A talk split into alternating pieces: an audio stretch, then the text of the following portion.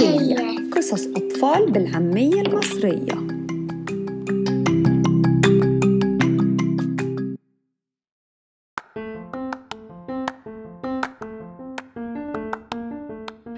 أهلا وسهلا بكم في أول حلقة من برنامج بهية. أنا اسمي دينا يحيى وهقرأ لكم النهاردة قصة أطفال الغابة. المكتبة الخضراء للأطفال. قصة أطفال الغابة بقلم محمد عطية الإبراشي.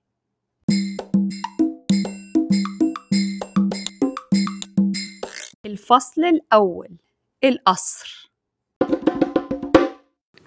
كان يا مكان كان لواحد من الملوك القدماء أخت بتعيش معاه في قصره. بعد لما ماتت مراته وسابت له ثلاث أولاد أميرين وأميرة. وزاد حب الملك لأولاده بعد وفاة والدتهم الملكة وحبهم حب كبير. وكان عشان يعوضهم عن عطف أمهم وحبها ليهم وتفكيرها فيهم كان بيسأل عنهم كل ما يجي ويفكر فيهم كل ما يدخل ويوصي عليهم كل ما يخرج ويطلبهم يقعدوا معاه كل ما يجي يقعد عشان يفطر أو يتغدى أو يتعشى أو حتى يشرب كوباية شاي. فغارت عمتهم من شدة محبة أخوها لأولاده وصممت بينها وبين نفسها إنها تستخدم سرا كل وسيلة ممكنة عشان تبعدهم عن أبوهم وتتخلص منهم.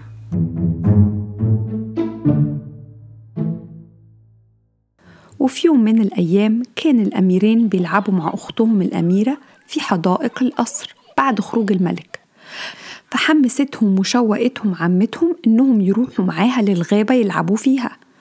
ووعدتهم إنها توريهم أشياء جميلة وألعاب لذيذة وسارة تحت الأشجار هناك. فصدق الأميرين والأميرة اللي عمتهم قالته لهم ومعرفوش هي مخبية لهم إيه. وراحوا معاها عشان يلعبوا في الغابة ويتفرجوا على الأشياء الجميلة اللي فيها ويشوفوا الألعاب الغريبة تحت أشجارها. وحس الأطفال إنهم مسرورين جدا لما خرجوا مع عمتهم للرحلة دي وفضلوا يتمشوا معاها في الغابة لحد ما وصلوا لقلب الغابة وحسوا إنهم تعبانين قوي وظهرت عليهم علامات التعب في مشيتهم وعلى وشوشهم بعد الرحلة الطويلة المتعبة دي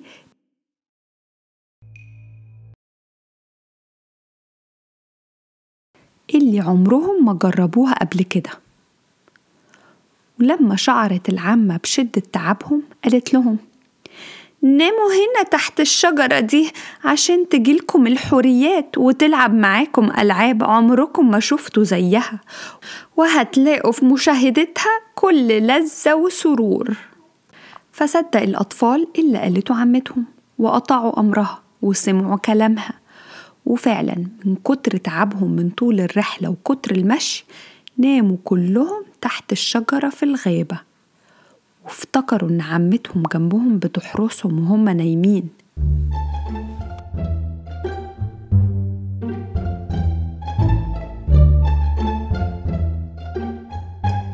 وبعد لما ناموا الأطفال وتأكدت العمة من نومهم سابتهم لوحدهم تحت الشجرة نايمين. عشان تقوم جاية الحيوانات المفترسة في الغابة وتاكلهم عشان هم صغيرين وما يقدروش يدافعوا عن نفسهم ومعهمش حد يحرسهم. ورجعت العمة الشريرة لوحدها للقصر وهي مسرورة جدا.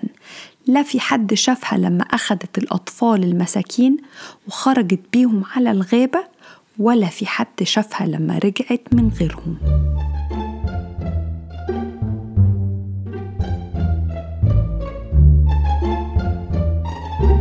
ولما جه ميعاد الغدا وجه الملك والأطفال مجوش من الحديقة عشان ياكلوا مع باباهم كالعادة بعت أبوهم الخدم عشان يدوروا عليهم ولكنهم ما لقوهمش في أي مكان لا في القصر ولا في الحديقة. وانتشر الحرس عشان يبحثوا عنهم في المدينة كلها وللأسف برضو ما لقوش حد منهم. وخرج الملك ووزراءه ومستشاروه وجنوده ومحبوه عشان يدوروا عن الأميرين والأميرة في كل بلد من البلاد القريبة والبعيدة ورجعوا كلهم من غير أي فايدة. محدش كان عارف لهم مكان ولا حد كان عارف الجهة اللي قصدوها واختفوا فيها إلا العمة الشريرة اللي كتمت جريمتها وما جابتش سيرة اللي عملته لحد.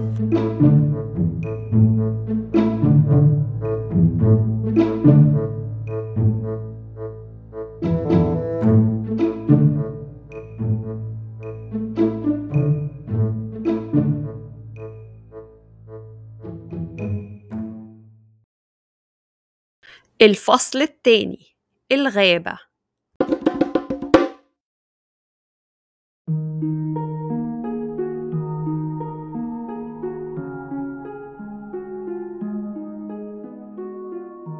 وبعد لما نام الأطفال المساكين تحت الشجرة وسابتهم عمتهم اللي قلبها قاسي ربنا ما نسهمش وبعت لهم تلات حوريات يحرسوهم ويعتنوا بأمورهم. وصلوا الحوريات التلاتة للشجرة اللي ناموا الأطفال تحتها وداروا حواليهم. قالت الحورية الأولى يا جمال الأطفال دول كل واحد فيهم عنده نجمة بين حواجبه ودي علامة إنهم أمراء وأبناء ملوك. يلا بينا نجيب لهم هدية يفرحوا بيها بعد ما يستيقظوا من النوم. أما الحورية التانية فقالت بس دول تلات أطفال وهدية واحدة ما تكفيهمش. الأحسن نجيب لهم تلات هدايا عشان يكون لكل واحد منهم هدية. والتالتة قالت هدايا إيه وبتاع إيه دول أطفال صغيرين؟ ما يصحش يتسابوا لوحدهم في الغيبة كده. دول محتاجين اللي يحرسهم.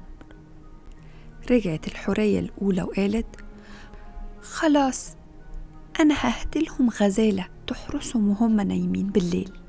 وتخدمهم وتهتم بأمورهم بالنهار. وقالت التانية أما أنا فههدلهم كيس ثمين من النقود أو الفلوس. يقدروا يصرفوا منه طول عمرهم زي ما هم عايزين من غير ما تخلص منه النقود. والتالتة قالت أنا بقى ههدي للفتاة الصغيرة خاتم ثمين يحفظها ويحفظ إخواتها من الخطر. عمر ما هيمسهم سوء مادام الخاتم ده على صباحها.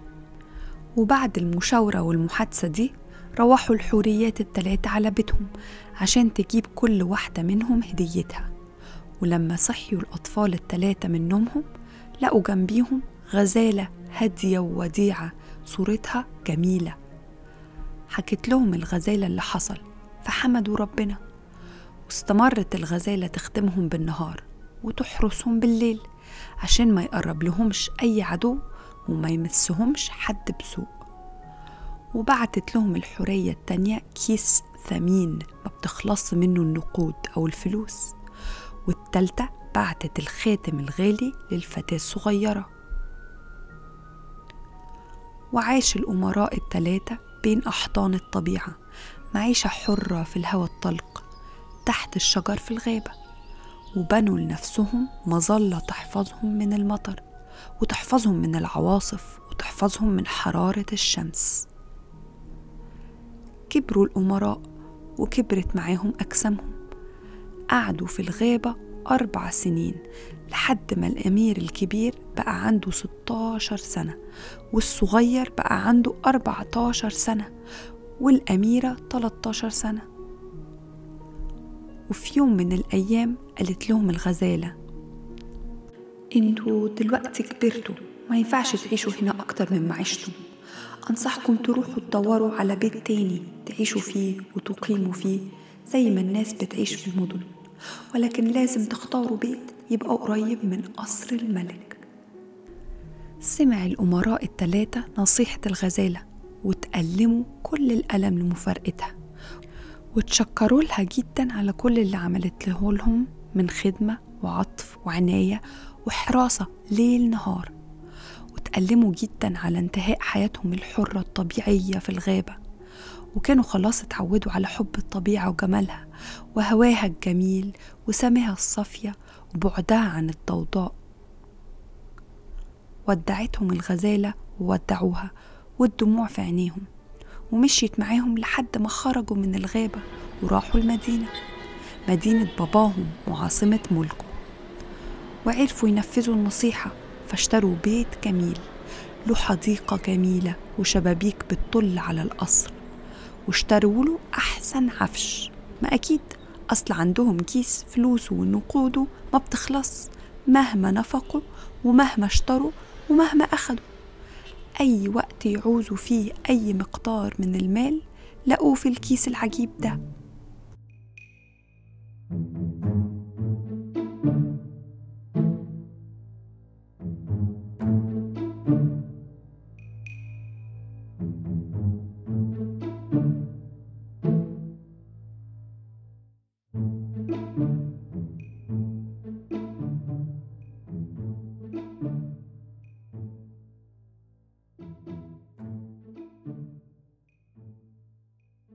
الفصل الثالث مية الحياة.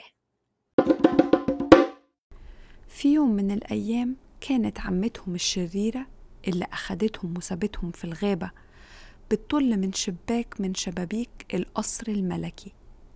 فشافت في حديقة البيت اللي قصاد القصر شابين شكلهم جميل ومعاهم بنت أصغر منهم بشوية. فبصت العمة كويس وبحلقت لهم وفضلت تبص مرة واتنين وعشرة لحد ما اتأكدت من شخصيتهم وعرفت هما مين بالظبط وقالت لنفسها مفيش شك إن دول ولاد أخويا. افتكرت الحيوانات المفترسة في الغابة أكلتهم وافتكرت إني خلصت منهم من زمان بس ما عنديش أي شك هما دول أولاده. وصممت في نفسها إنها تدور على حيلة تتخلص بيها منهم. ففضلت تراقب البيت ده لحد ما خرج الأميرين منه وسابوا الأميرة لوحدها. انتهزت العمة الفرصة عشان تزور الأميرة وهي لوحدها وتعمل حيلة تانية عشان تتخلص منهم كلهم. وراحت العمة الشريرة عشان تزور الأميرة وتتكلم معاها. رحبت بيها وهنتها بالبيت الجديد وأظهرت لها رغبتها الشديدة في صداقتها. وفضلت العمة تتكلم مع بنت أخوها مدة قصيرة من غير ما الأميرة ما تعرف إن دي عمتها الشريرة. وبعدين قامت قايلة ليها العمة في القصر القريب منكم ده في حفلات كتير قوي وأنا هبقى أدعيكي أنتي وإخواتك للحفلات دي لو حبيتي.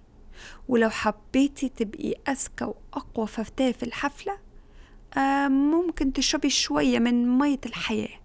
وساعتها هيعجب بيكي كل حد يشوفك هل تحبي تبقي أذكى وأقوى فتاة؟ ردت الأميرة الصغيرة آه الصراحة أحب ولكن ألاقي مية الحياة دي فين؟ فردت العمة الشريرة أنا معرفش مية الحياة دي فين الصراحة ولكن لما إخواتك يرجعوا من برا اطلبي منهم يروحوا يدوروا عنها لحد ما يلاقوها ورجعت العمة للقصر وهي مسرورة جدا لأن نفسها الشريرة دبرت حيلة تانية للتخلص من أولاد أخوها من غير أي ذنب عملوه أو خطأ ارتكبوه. ولما رجع الأميرين من البيت قبل غروب الشمس قالت لهم أختهم بإن في أميرة تانية جت زارتها ونصحتها بإنها تشرب مية الحياة عشان تكون أذكى فتاة في الحفلة اللي هتدعيهم ليها في القصر. وقالت لهم إنها نفسها تلاقي المية دي عشان تشرب منها شوية. الأخ الكبير رغم إنه كان بيشوف إن أخته أصلا ذكية إلا إنه كان بيحبها قوي وعارف إنها نادرا ما بتطلب أي حاجة لنفسها. فقال لها أنا هدور لك على المية دي لحد ما ألاقيها وهجيبها لك فما تقلقيش خالص. وفعلا تاني يوم الصبح خرج الأمير الكبير عشان يدور لأخته عن مية الحياة. وما كانش يعرف المية دي فين ولا يعرف يروح أنه اتجاه. فمشي حيران مش قاصد جهة معينة. وفضل يمشي لحد ما قابل شيخ صالح من رجال الدين. فقال له يا حج أرجوك دلني على الطريق اللي يوصلني لمية الحياة. فرد الشيخ الصالح؟ يا ابني هو ده الطريق اللي هيوصلك. ولكني خايف عليك من الموت إذا سرت فيه. أنصحك ما تمشيش في الطريق ده وترجع مطرح ما جيت يا ابني عشان ما يحصلكش أي ضرر أو أذى. فتشكر له الأمير لنصيحته ولكنه ما سمع لهاش وما عملش بيها لأنه كان بيكره التردد ويحب الشجاعة. وغير كده كان نفسه يحقق لأخته العزيزة مطلبها. فاستمر في الطريق وما رجعش لحد ما وصل لكوخ راجل متعبد تاني. فسألوا الأمير وهو معدي يا سيدي هو أنا ماشي في الطريق اللي يوصلني لمية الحياة؟ رد الراجل الصالح آه يا ابني هو ده الطريق اللي هيوصلك. امشي لنهايته وبعد كده اطلع الجبل اللي شايفه هناك ده ولما توصل لقمة الجبل هتلاقي باب كبير بيحرسه أربع رجالة جسمهم كبير جدا وماسكين سيوف. لكن ما تخافش هما مش هيعرفوا يشوفوك لأنهم عمي يعني ما بيشوفوش. لكن لازم تمشي بهدوء على طراطيف صوابعك عشان محدش يسمعك منهم. وبعد ما تدخل من الباب الكبير وتسيب الحرس هتلاقي عين مية فيها مية الحياة. خد منها زي ما تحب. وفعلا استمر الأمير الكبير في سيره لحد ما وصل لقمة الجبل وبص ولقى بالقرب منه باب كبير بيحرسه أربع رجالة جسمهم كبير وماسكين سيوف زي ما الراجل ما قال. ما يمرش ما بينهم إلا كل شخص شجاع قلبه قوي.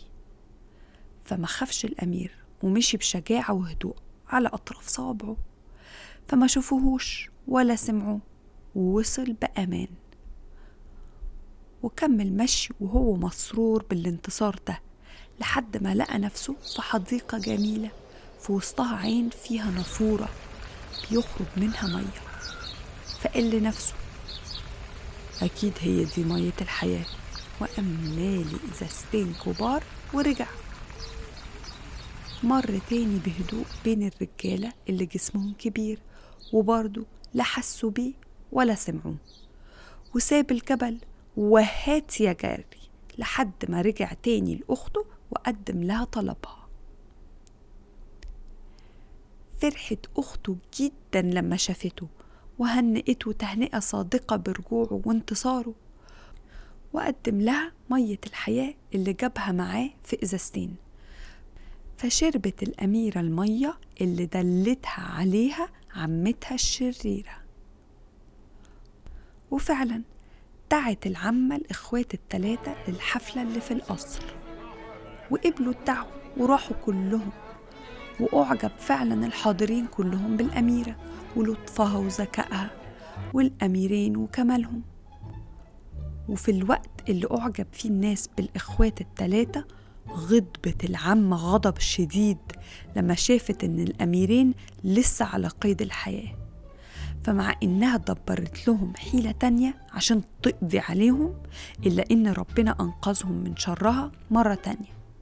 وقالت في نفسها لازم أحاول حيلة تانية عشان أتخلص منهم وما يشاركنيش حد في محبة أخويا.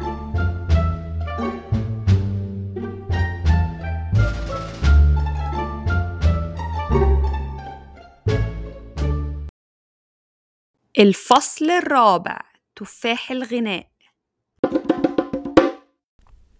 راحت العمة مرة تانية تزور الأميرة وقالت لها أنا اتبسطت جدا إنك عرفتي تلاقي مية الحياة وكنت امبارح ألطف وأذكى فتاة في الحفلة.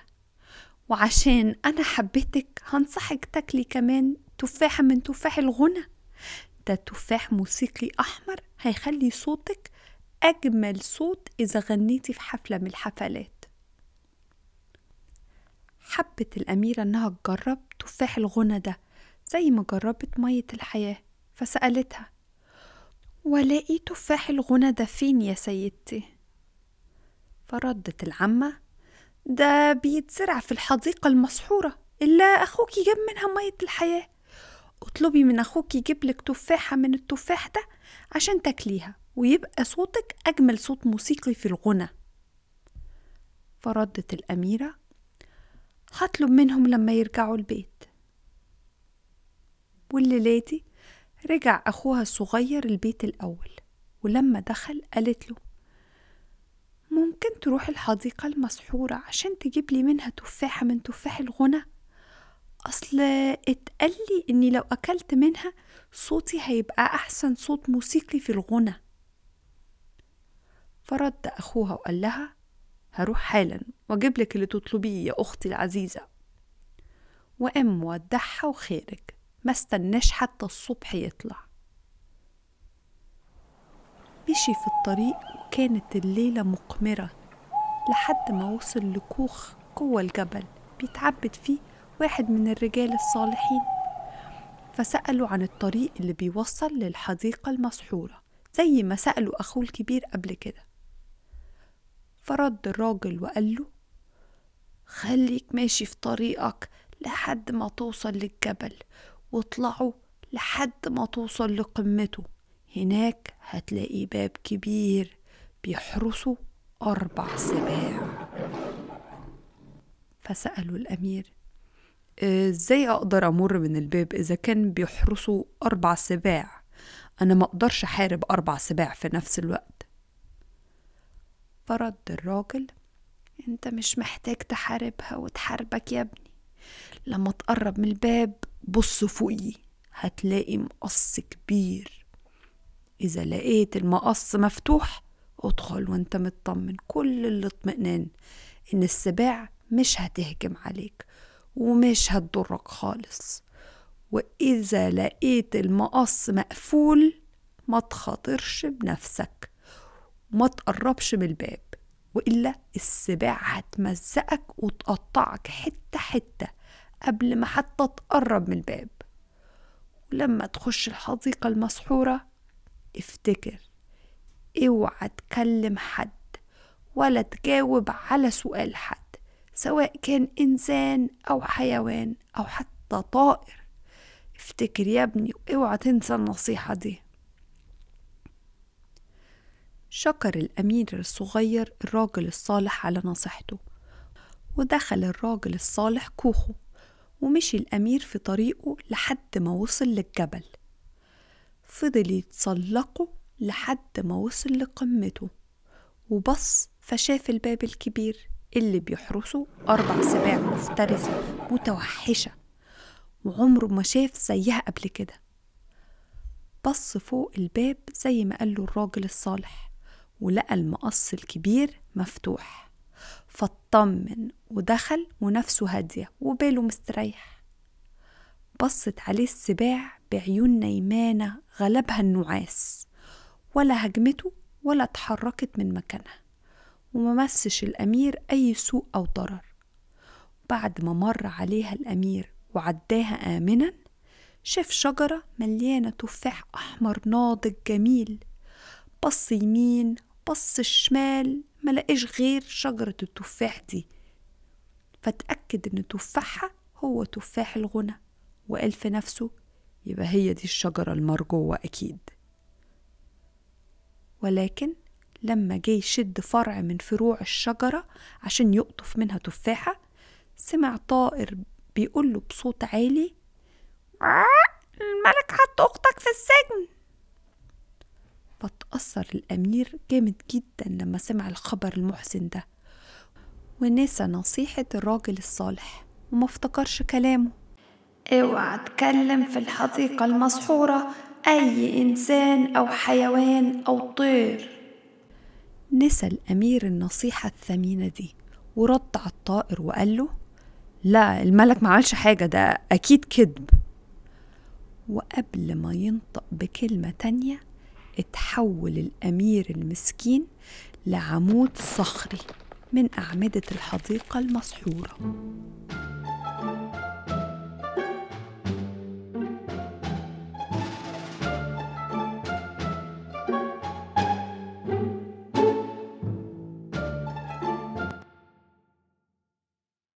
الفصل الخامس الأميرة الصغيرة. واستنت الأميرة في البيت رجوع أخوها لكنه مرجعش وفضلت كل يوم تستنى رجوعه من غير نتيجة. ومر يوم بعد يوم وبرضه مرجعش فانشغل بالها وقلقت عليه جدا واعتقدت إنه أكيد حصل له حاجة أو أصابه سوء في رحلته. فبصت للخاتم اللي أهدته لها الحورية عشان يحفظها ويحفظ إخواتها من الخطر. فلقيته معتم وضلمة لا بيبرق ولا بيتلقلق ولا بيلمع زي العادة. فصاحت أكيد أخويا حصل له حاجة. ونادت على أخوها الكبير وقالت له أعتقد إن أخونا في خطر وإنه حصل له حاجة. بصوا الخاتم لونه اتغير إزاي وبقى معتم وضلمة ما بيبرقش زي عقده. أرجوك أرجوك تروح تدور عليه. ما استناش الأخ الكبير أخته تقول كلمة كمان وقام واخد سيفه في إيده وودع أخته وخرج يدور على أخوه اللي راح الحديقة المسحورة ومرجعش وكان خلاص عرف الطريق ليها لأنه جربه قبل كده. وفات يوم ورا يوم وأسبوع ورا أسبوع والأمير الكبير كمان مرجعش وفضلت الأميرة المسكينة مضطربة وبالها مشغول على إخواتها.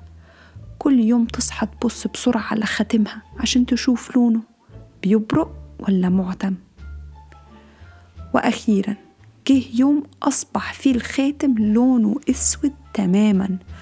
فصرخت آه أكيد إخواتي ماتوا أو في خطر شديد. لازم أروح لهم حالا وألحقهم.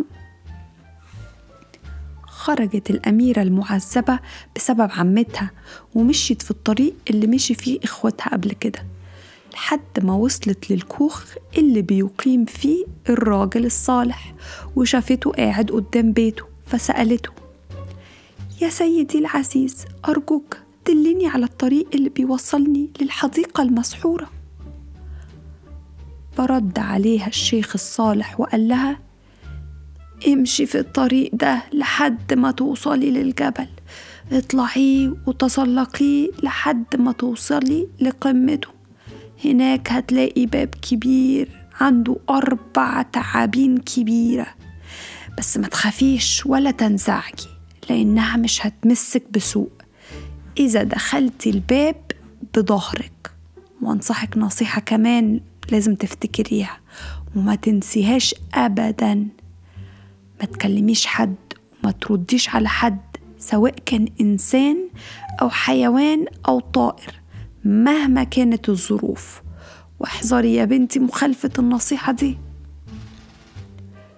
اتشكرت له الأميرة جدا لنصيحته ووعدته بالمحافظة عليها وقامت طلعت تجري بسرعة في اتجاه الحديقة لأنها دلوقتي ما كانتش بتفكر في نفسها ولكنها بتفكر في إخواتها وفي الخطر اللي وقعوا فيه. وفضلت تمشي وتمشي وتمشي لحد ما وصلت الجبل وطلعت قمته وشافت باب الحديقة. أول ما شافته قامت لفة وشها ومشيت بظهرها اتجاه الباب. وفعلا لقت أربع تعابين اتنين على يمين الباب واتنين على الشمال. مرت بين التعابين بظهرها والتعابين لا رفعت راسها ولا بصت عليها. اقتحمت الأميرة باب الحديقة المسحورة وهي بتجري بظهرها. فلقت الحديقة رائعة وجميلة بديعة المنظر منظمة تنظيم جميل. فوقفت لحظة تبص على الجمال النادر ده وبعدين ابتدت تدور في كل ناحية من الحديقة وفي كل زاوية منها على إخواتها. ولكنها للأسف ما لقيت لهمش أثر وما لقيتش قدامها إلا نباتات وأعشاب خضرة وأزهار جميلة وأشجار كبيرة. منها شجرة محملة بالتفاح الأحمر الناضج. التفاح المشؤوم اللي وصفته لها عمتها واحتالت بيه عليها عشان تتخلص من أولاد أخوها في الحديقة المسحورة بالحيلة الغريبة اللي ذكرتها للأميرة الصغيرة البريئة اللي ما كانتش تعرف نتيجة طلبها من إخواتها هتبقى إيه. وما لقيتش تحت شجرة التفاح دي إلا عمودين من الأعمدة الصخرية. وما كانتش تعرف إن دول إخواتها اللي اتسحروا وتحولوا لعمودين. وفي الوقت اللي الأميرة كانت بتدور فيه على إخواتها سمعت أصوات بتناديها وتقول لها تحبي تعرفي فين أعتقد إنه كل إيه إيه حصل وتحب تعرفي لا لا لا لكن الأميرة الصغيرة افتكرت نصيحة الراجل الصالح وما نطقتش بكلمة وما ردتش على أي سؤال. فضلت الأميرة المسكينة تدور في الحديقة على إخواتها من غير أي فايدة لحد ما وقفت حيرانة مش عارفة تعمل إيه. ومالت في حيرتها على عمود من العمودين اللي تحت الشجرة وشعرت بحزن شديد قوي على إخواتها وفضلت تفكر يا ترى حصل لهم إيه؟ وهي بتفكر شافت طائر بيطير جنبيها. وقعت منه ريشة جميلة جدا وهو بيطير. فانحنت الأميرة وأخدت الريشة من الأرض من غير ما تعرف إن ربنا بعت لها الريشة دي عشان تنقذ بيها إخواتها. مسكت الأميرة الريشة بإيديها بصت لها ولقت إن لونها عجيب. مش بس كده لا ده لونها كان لون العمود اللي كانت ميالة عليه. قربت الأميرة الريشة من العمود الصخري اللي جنبيها عشان تقارن اللون. في اللحظة اللي لمست فيها الريشة العجيبة العمود الصخري بدأ العمود يتحرك. وقبل ما تقدر تقول كلمة واحدة كمان لقيت العمود اتحول لصورة تانية صورة أخوها الكبير. فصاحت وهي متعجبة كل التعجب.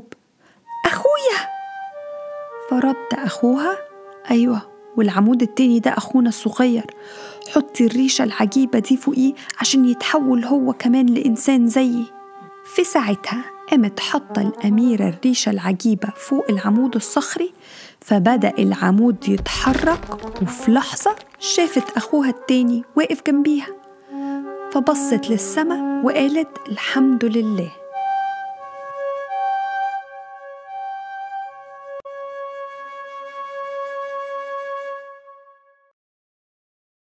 الفصل السادس لم الشمل. لفت الأميرة لإخواتها وقالت لهم يلا نخرج من الحديقة الفظيعة دي قبل ما يحصل لنا حاجة تانية. فأخوها الكبير رد وقال لازم على الأقل ناكل الحبة من التفاح الموسيقي ده قبل ما نمشي ولا إيه؟ مش معقول تحملنا وتعذبنا كل ده عشان نوصل له. ودلوقتي وهو قدامنا نمشي ونسيبه كده هو من غير ما ناخد منه شوية. فقطف كل واحد منهم ثلاث تفاحات من شجرة التفاح الموسيقي.